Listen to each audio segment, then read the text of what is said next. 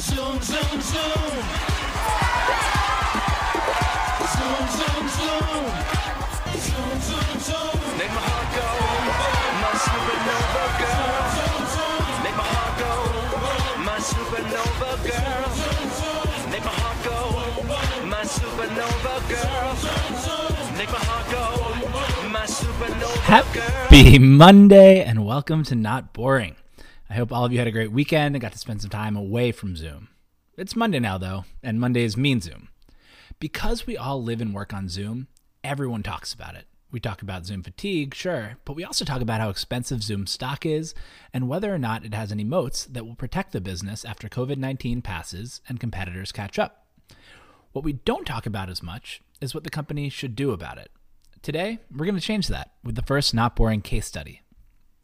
But first, a word from our sponsor. Today's Not Boring is brought to you by Barrel. Last year, when people still gathered in person, I went to a Write of Passage meetup in New York. I spent most of the night talking to a couple of people, one of whom was, and still is, Peter Kang. Peter told me that he ran a creative and digital marketing agency called Barrel. Said it was doing well, didn't brag. And then I got home and looked it up. Peter was being humble. Barrel is a 32 person team of designers, developers, strategists, and producers who have worked with clients like Barry's, Dr. Jart Plus, Bear Snacks, Scott's Miracle-Gro, Rowing Blazers, and many more to build their Shopify sites and marketing strategies across email, paid, and SEO. You know how I feel about companies forking their dollars straight over to Google and Facebook with shitty creative and unoptimized campaigns. Please don't do that. Work with Peter and the Barrel team. And you can learn more about Barrel at barrelny.com slash not boring. Now let's get to it. Zoom's blank check. You think you know Zoom. Zoom has grown spectacularly during COVID. It's the best video conferencing software on the market and is perfectly designed for viral growth. Its numbers are mind blowing, and it deserves to be one of the best performing stocks in the world. Having said that, Zoom, the stock, is also incredibly expensive. Worse, many, yours truly included, worry that Zoom has no moat. No moat means that Zoom is open to attack from all angles. Google can increase the size of the Meet button until it takes up the whole calendar. Microsoft can do the Microsoft thing and bundle video with Teams. A wave of startups can come in and pick off different verticals that Zoom is used for today. At best, the argument goes, Zoom will have to lower prices to retain customers. At worst, it will lose them to free, bundled, or more use case specific competitors. Easy come, easy go. But I'm coming around on Zoom's long term prospects, if it makes the right moves in the coming months, because I think it may have stumbled into a truly brilliant strategy. Before we get there, though, we're going to start with a case study. Today, your Zoom CEO, Eric Yuan. Your company has put up historic numbers because of your single minded focus on the customer and your product's quality and virality. Competitors are coming at you from all sides, and you're easy to attack because you haven't built moats around your business. And three, your stock is expensive by any measure. I'm going to ask you to give me your ideas after the case study before giving you my own. And here's the question to keep in mind, the one that you're going to need to answer. What do you, as Zoom CEO, do to maximize long term shareholder value? All right, let's dive into the case study. Zoom's unprecedented ascent. You're all familiar with Zoom, the product, at this point in the quarantine, but you might not know as much about Zoom, the company. Compared to my recent profiles on Tencent and SoftBank, the Zoom story is dead simple because the company is focused on customer happiness through product and engineering to the exclusion of almost everything else. In 1995, a Chinese engineer named Eric Yuan went to Japan to see Bill Gates speak. He was so inspired that he decided then and there to move to Silicon Valley. He applied for his H 1B visa and was denied eight times before the US granted him a visa on his ninth attempt. When he arrived in the States, he went to work for an early video conferencing software company, WebEx, where he served as the founding engineer and then VP of engineering for nine years. The company IPO'd in 2000, and Cisco acquired it six years later for $3.2 billion in cash. Yuan held the same role at Cisco for four years, but became increasingly unhappy. As he explained to Bessemer partner Byron Deeter, every time I talked to a WebEx customer, I felt very embarrassed because I did not speak with a single happy WebEx customer. He realized that small tweaks wouldn't fix WebEx, so he pitched the Cisco team on rebuilding it from the ground up. When he failed to convince his new bosses, he left to start his own thing. After leaving WebEx, according to the acquired podcast, quote, a whole cadre, or basically anyone who had ever worked with Eric, immediately gives him money, just a blank check, to back him and work on whatever he's going to do. He started building Saasbee, a consumer application built on top of video chat, but he quickly realized that building an application on top of a crappy product wouldn't make customers happy. He knew what he needed to do rebuild video from the ground up. Now, history doesn't repeat itself, but it rhymes. Just like critics scream that competitors will topple Zoom today, everyone told Yuan that his idea wouldn't work because video conferencing was too crowded even then. But he did what he does talked to customers and realized that if none of them were happy with the current solutions, there was room for a product they'd actually like. He founded Zoom in April 2011. Turns out happiness mattered, particularly at that moment in time. On the acquired podcast, Zoom investor Santi Subotovsky pointed out that enterprise SaaS purchasing decisions move from the IT department to the end user around that time. When the purchasing decision is made by the people who use the product, the battlefield moves from sales to product. And Zoom had the best product, even in its earliest days. In 2012, the week Zoom launched, famed tech journalist Walt Mossberg wrote, My verdict is that Zoom is a very good product with lots of practical uses. And I was able to dig up his old 2012 review. It's in the original post. A less well known trend spotter, my mom, started singing Zoom's praises in 2013. She facilitates large group meetings with participants from across the globe and couldn't stop raving about Zoom. She gave the same review that so many have since it just works. Unfortunately, she wasn't able to get an allocation in Zoom's $6 million January 2013 Series A, its $6.5 million September 2013 Series B, its $30 million February 2015 Series C, or its $100 million January 2017 Series D. Sequoia led that one at a $1 billion valuation, back when $1 billion meant something. At the time, TechCrunch wrote Zoom, which has over 400 employees, will likely expand with the massive new investment. But Yuan wasn't going to commit to anything just yet. He describes himself as a, quote, conservative entrepreneur, and he will bank the money and invest in the parts of the company that require it as the time is right. It's maybe the most conservative TechCrunch article I've ever seen. When Zoom filed its S1 in April 2019 to announce its intentions to go public, Yuan's conservative stewardship of the company jumped off the page. Zoom's profitability was a welcome, welcome anomaly in a year dominated by IPOs from cash burning companies like Uber, Lyft, Slack, and Beyond Meat. Alex Clayton highlighted Zoom's 82% gross margin and 5% operating margin in his excellent Zoom S1 breakdown linked in the piece there's a chart in there that shows Zoom's operating margins that were better than any of the 2018 or 2019 SaaS IPOs. Investors proved how much they loved a profitable IPO when Zoom went public on April 18, 2019. Priced at $36, its shares popped as high as $66 on IPO day before closing at $62. Its market cap jumped from 9.2 billion to 15.8 billion in one day. That day, Yuan told Bloomberg News, "The price is too high."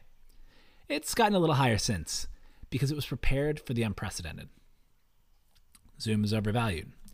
On May 11th, I wrote a piece called While Zoom Zooms, Slack Take Moats. I was perplexed by the fact that Zoom was up 106% since the first COVID case was reported on January 21st, while Slack was only up 33%. Well, here we are four months later, and Zoom is now up 399% since the start of COVID, while Slack has dipped and is only at 15%. Listen to me at your own peril. Since I wrote that piece in May, Zoom has somehow accelerated. It reported absolutely absurd numbers on August 31st. Q2 revenue of $664 million, up 355% year over year. 458% year over year growth in companies with more than 10 employees using Zoom.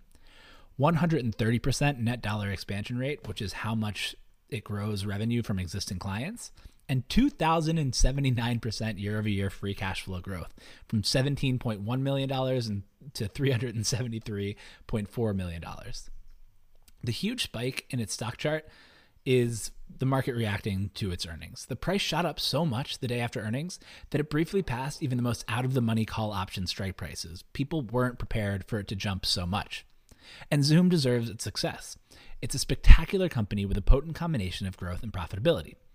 In software as a service, or SaaS, there's something called the rule of 40 that says a company is doing well if its growth rate and profit margin are over 40%. This past quarter, Zoom's added up to 411%. Zoom 10xed the rule of 40. But it's possible to be both incredibly excellent and incredibly overvalued.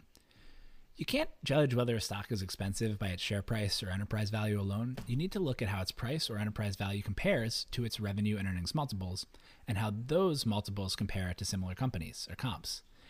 Zoom is expensive by nearly any measure.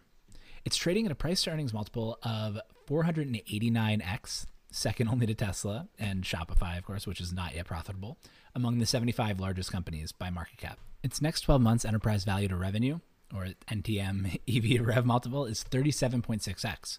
According to Ticker, the average for comparable software companies is 8.4x. For comparison, Slack trades at 14.1, Microsoft trades at 9.5, and Apple trades at 6.2. The two highest I found aside from Zoom are Zscaler at 27.7 and Okta at 26.6. But there is a good reason that Zoom stock trades at higher multiples than comparable companies. It's growing much faster. Even if it looks expensive based on its revenue projections for the next year, it might not look so expensive based on revenue in three or five years if it keeps doubling. That's what the Zoom bulls say. Sure, Zoom's expensive now, but it's going to keep growing its market share in video communications while the total video communications addressable market continues to grow. Bears have one consistent answer Zoom has no moats. When I wrote that, for now, ill fated piece in May, my argument was that Zoom traded moats for speed. The same reason that so many people were able to start using Zoom so easily, that you can join Zoom with just a link, is the same reason that Zoom is in trouble. There are two questions to ask regarding Zoom and moats. One, does Zoom have moats? And two, does it really matter? We'll handle the second first. Moats are important for any company that wants to sustain profitability over time. They're massively important for companies that are mostly valued based on future earnings, like Zoom. The higher your multiple, the more the future matters. It's valued at $109 billion today because the market believes it can sustain and grow earnings for many, many years to come. To do that, it needs moats. Moat does not mean advantage or something a company does better than its competitors. Here at Not Boring, we subscribe to the Hamilton Helmer School of Moats. In Seven Powers, Helmer defines moats as barriers that protect your business's margins from the erosive forces of competition. Advantages are static, moats are dynamic. A company can have an advantage today and lose it to the forces of competition over time. Everyone agrees that Zoom has an advantage today, but does it have moats? After Zoom's tremendous Q2 earnings and subsequent pop, Morning Brew COO Austin Rief asked what Zoom's moats are and got a lot of responses. He said Zoom is now worth $130 billion, and I still don't know what their moat is. Brand? Brand was the most commonly cited moat, followed by product, or the idea that, quote, it just works. I'll take each in turn. Brand. Quote, Zoom is like a verb, like Google. The argument goes, that's true, and it's not necessarily a brand moat. When's the last time you instant messaged a friend on AIM? The, the Helmer definition of brand is, quote, the durable attribution of a higher value to an objectively identical offering that arises from historical information about the seller. Think Tiffany's. It can sell the exact same product as Zales for four times the price because that Tiffany blue box means something to people. If Google Meet catches up and offers an, quote, objectively identical offering and puts a big blue link r- to it right in the calendar and offers it for less than Zoom, most people are going to go with Google Meet. Product. Superior product is not a moat once more for those in the back, a superior product is not a moat. A superior product is an advantage. Moats are needed to protect that advantage. Google, for example, turned a superior product into network effects. The more people who use Google, the more searches it handles, and the more likely it is to give you the best results. In What Comes After Zoom, Benedict Evans compares Zoom to two other companies that won in crowded spaces by building superior products Dropbox and Skype. But a superior product didn't protect either company. Evans wrote that two things happened to Skype, which did the same thing for voice over IP that Zoom has done for video. One, its product drifted for a long time and user experience declined. And two, everything has voice now, so voice is a commodity. He argues that the same thing will happen to video, and that the companies that win the next phase of video won't be the ones who ask, How can I make the tech better? The tech will be a commodity. The winners of the next phase will be the ones who use video to build experiences that solve particular user needs. Without a moat, Zoom is open to attack from those companies. In the verticalization of Zoom, JJ Oslin highlights all of the companies that are taking advantage. Each thing that we did on Zoom in the beginning of quarantine game nights, school, casual hangouts, dating is getting its own app. Although Zoom has an API and an SDK, most of these new companies don't build on Zoom. Akash Sanghi, who recently launched a video streaming platform for lifestyle creators called Reach.live out of YC, told me that all the new YC companies are building on the same stack. React application on the client side, TypeScript, Hasura, Postgres, WebRTC, and Agora APIs for the video player. Everything is adding video, and Zoom isn't involved. Its competitive advantage is showing the earliest cracks. Osland wrote about this too in The Unbundling of Zoom, in which he describes the landscapes of APIs that are making it easier than ever to build video chat applications. Because of the rise of video APIs like Agora, companies that are trying to build verticalized product to steal little bits of demand from Zoom don't need to start from scratch every time. They plug in reliable video in a few lines of code and spend their time and resources on building out a user experience that resonates with their specific group of target customers. Until now, the fact that Zoom, quote, just works has been its defense against bigger competitors. Now, though, Agora is arming the rebels and giving everyone video that just works. The rebels are mounting the first serious attack on Zoom's castle. But Zoom has a massive lead and a fully stocked war chest. What it does in the coming months and years will determine whether it goes the way of Skype or makes its $109 billion valuation today look cheap. So, what would you do? Here's where Zoom is today. The rule of 400 Zoom's growth and profitability are historically strong. It has a dubious moat. At best, Zoom has weak moats and is open to attack from competitors big and small, which could slow growth and erode margins. And three, it has an expensive stock. Zoom is more expensive than nearly every, every comparable company on a price to earnings or NTM to EV, NTM EV rev basis. This isn't someone else's champagne problem, it's yours. Remember, you're Eric Yuan for the day. What do you do to maximize long term shareholder value? So we're going to try something new today. I want to hear what you would do if you were Eric Yuan. There's a link in the article, and you can see it at notboring.substack.com, where you can fill out your short form with your thoughts on what Zoom should do, whether it has a moat, et cetera, et cetera. Love to hear your feedback in there as well on, on how you like the format. Here's what I'd do Party like it's 1994. Blank Check was the first movie that made me want to be rich. I was seven when the movie came out in 1994, just old enough to appreciate the power of a million dollars. If you haven't watched Blank Check in 26 years, I put a clip in there to jog your memory. For our purposes, what's important is that a kid got a blank check and spent $1 million really quickly on way more than a million dollars worth of stuff. Now, 1 million in 1994 is like $1.748 million today, but what Preston was able to buy with $1 million is truly astonishing a castle in Austin, Texas, which is a current estimate of $4,657,416, a go kart racetrack, jewelry for his adult girlfriend, a night on the town in a limo, a massive wall of TVs, a state of the art home office, the Mr. Macintosh speech system, unlimited snacks, a $100,000 party, and more. All in all, he spent about 5 million, he got about $5 million worth of stuff for about a million dollars. When the villain, Carl Quigley, gets a hold of Preston, he stares him down and asks in shock, how could you spend a million dollars in six days? Easy answer, Carl.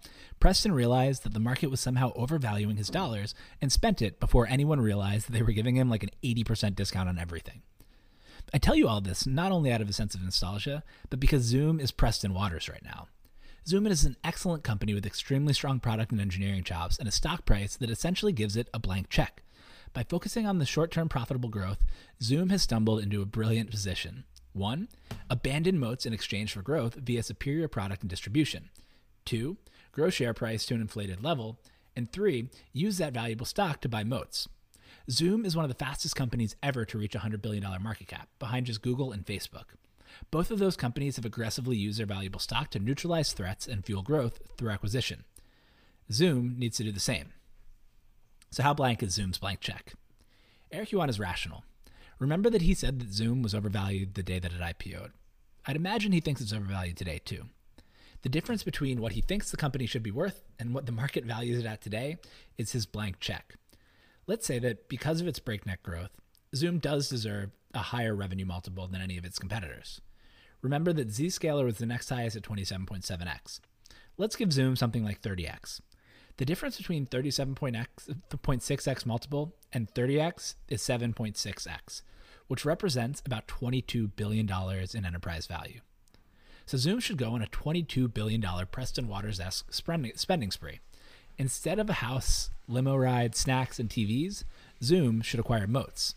Because potential targets realize that Zoom stock is expensive as well, they're unlikely to treat $1 worth of Zoom stock and $1 worth of cold hard cash the same the market would be friendlier to a secondary offering. so Zoom should sell new shares and raise at least half of that $22 billion blank check in cash. It's what the outsiders would do. For simplicity's sake, let's all agree that Zoom has $22 billion of cash and stock to spend on acquisitions, okay? Good. Now, what should it buy? It's fantasy M&A time, y'all. WebEx reunion. Zoom needs to buy Agora. It's a bigger threat than Google or Microsoft. It would give Zoom moats, switching costs and scale economies, and it would be a reunion. There was something in the servers at WebEx in 1997. That year, two talented engineers joined the video conferencing pioneer as founding engineers. Eric Yuan, who you're now acquainted with, and Bin Tony Zhao, the co-founder and CEO of Agora. Zhao left right around WebEx's IPO in 2004 for the same reason that Yuan would leave seven years later. He said that after releasing the audio streaming product he worked on at WebEx, he, quote, started receiving so many complaints. Their session was cut off, the quality was bad, and so on. While at Chinese social media company YY, Zhao also realized that if someone could provide an easy integrated API to support that capability, application builders everywhere would have less barriers in using real time audio and video in their apps. This would open up a world of possibilities and use cases. He was that someone. In 2013, Zhao left YY to start Agora, which bills itself as the real time engagement platform, or RTE PaaS, for meaningful human connections. Agora offers a software development kit, SDK, and software defined real time network, SDRTN, that developers access through its application programming interface, API, to build video communication into their products. Got it? Well, in English, Agora lets developers easily add real time or broadcast video into their products with a few lines of code. You can think of it like Stripe for video. Developers can add video to their product as easily as they add payments, allowing them to focus on their own unique differentiators. As a result, a new wave of startups is solving specific customer needs with video by plugging in Agora. Agora's customers include well funded companies like Michael Phelps endorsed therapy platform Talkspace and A16Z backed events platform Run the World. Neither Talkspace nor Run the World is a threat to Zoom on its own. The threat to Zoom is that thousands of companies plug Agora into their products and offer a better experience for the thousands of use cases that people use Zoom for today. This is where Zoom's lack of moats hurts. Customers can leave easily when a new product better suits their needs. That's true for more niche uses like therapy and events, but also for Zoom's core focus areas like work and education. When new entrants don't need to build the tech from scratch, they can spend all of their time and resources building better experiences for every use case, work and education included. The Agora move is offensive as well as defensive. By buying Agora, Zoom can set its sights beyond the office into a wider variety of use cases, without having to build a single use case specific feature. Agora might also be Zoom's ticket to the metaverse. As I wrote about in Tencent Streams, I don't think that any one company will own the metaverse. Instead, it will consist of interoperable products built on top of a number of key platforms Epic for virtual worlds, Snap for AR, Spotify for audio, and maybe Zoom Agora for video. An Agora acquisition would neutralize the threat represented by the verticalization of Zoom, allow Zoom to participate in the upside of the verticalization of Zoom, give Zoom a better foothold into the new use cases in the metaverse by becoming the platform on top of which thousands of companies build video based products. Importantly, acquiring Agora would allow Zoom to build moats. Agora gives Zoom an API product like Stripe. API products have at least two strong moats. One is switching costs. Once you build your product on top of Agora, you're unlikely to rip it out and switch to a new RTE PaaS solution. And two, economies of scale. Just as Stripe can develop features and capabilities to serve edge cases and spread development costs over millions of users, Zoom and Agora would be able to spread the cost of developing increasingly cutting edge video features over thousands and eventually millions of customers. The best part? Zoom could acquire Agora for about a third of its blank check. Agora, which went public in June, traded up 145% on its first day as a public company and has stayed relatively flat since.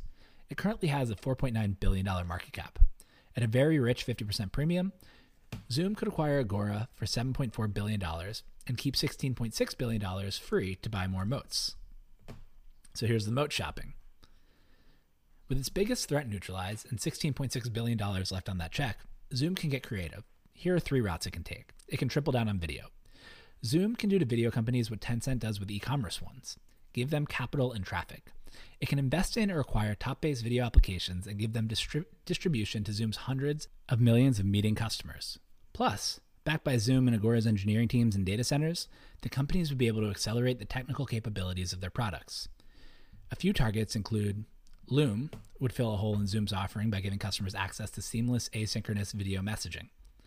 Whereby is a lighter weight Zoom for SMBs and could separate the product from enterprise into and SMB and allow Zoom to build use case specific features for each. Icebreaker. Eric Yuan is all about delivering happiness to customers, and Icebreaker is the most delightful video chat experience, uh, experience I've had during quarantine. And Hopin or Run the World. One of the areas in which Zoom falls shortest is in large events. Teachable even built its own custom solution for a Share What You Know summit. Hopin and Run the World are two purpose built solutions that would give Zoom a solution that it would cross sell to existing enterprise clients and use to learn new ones. The total price tag for these video acquisitions would be about $1.25 billion. They would acquire switching costs and economies of scale, and owning video is priceless. They could also build a remote productivity suite. Google and Microsoft are waging constant war on Zoom's territory with Meet and Teams video. But Zoom's rich now too. It should go on the offensive and acquire productivity tools to build out its own remote productivity suite. I'm waiting for somebody to bundle these tools together, and Zoom would be an interesting dark horse. So Loom. Loom's back in this group. It fits here too. Zoom should just buy Loom. Loom by Zoom is fun to say. Airtable is a cloud based spreadsheet and database tool that was rumored to be raising at a $3 billion valuation in April. Bundling Airtable with Zoom would increase switching costs. Notion is a workplace productivity tool and cloud collaboration tool that was the buzziest on the market before Roam came onto the scene. Like Airtable, bundling Notion with Zoom would increase switching costs.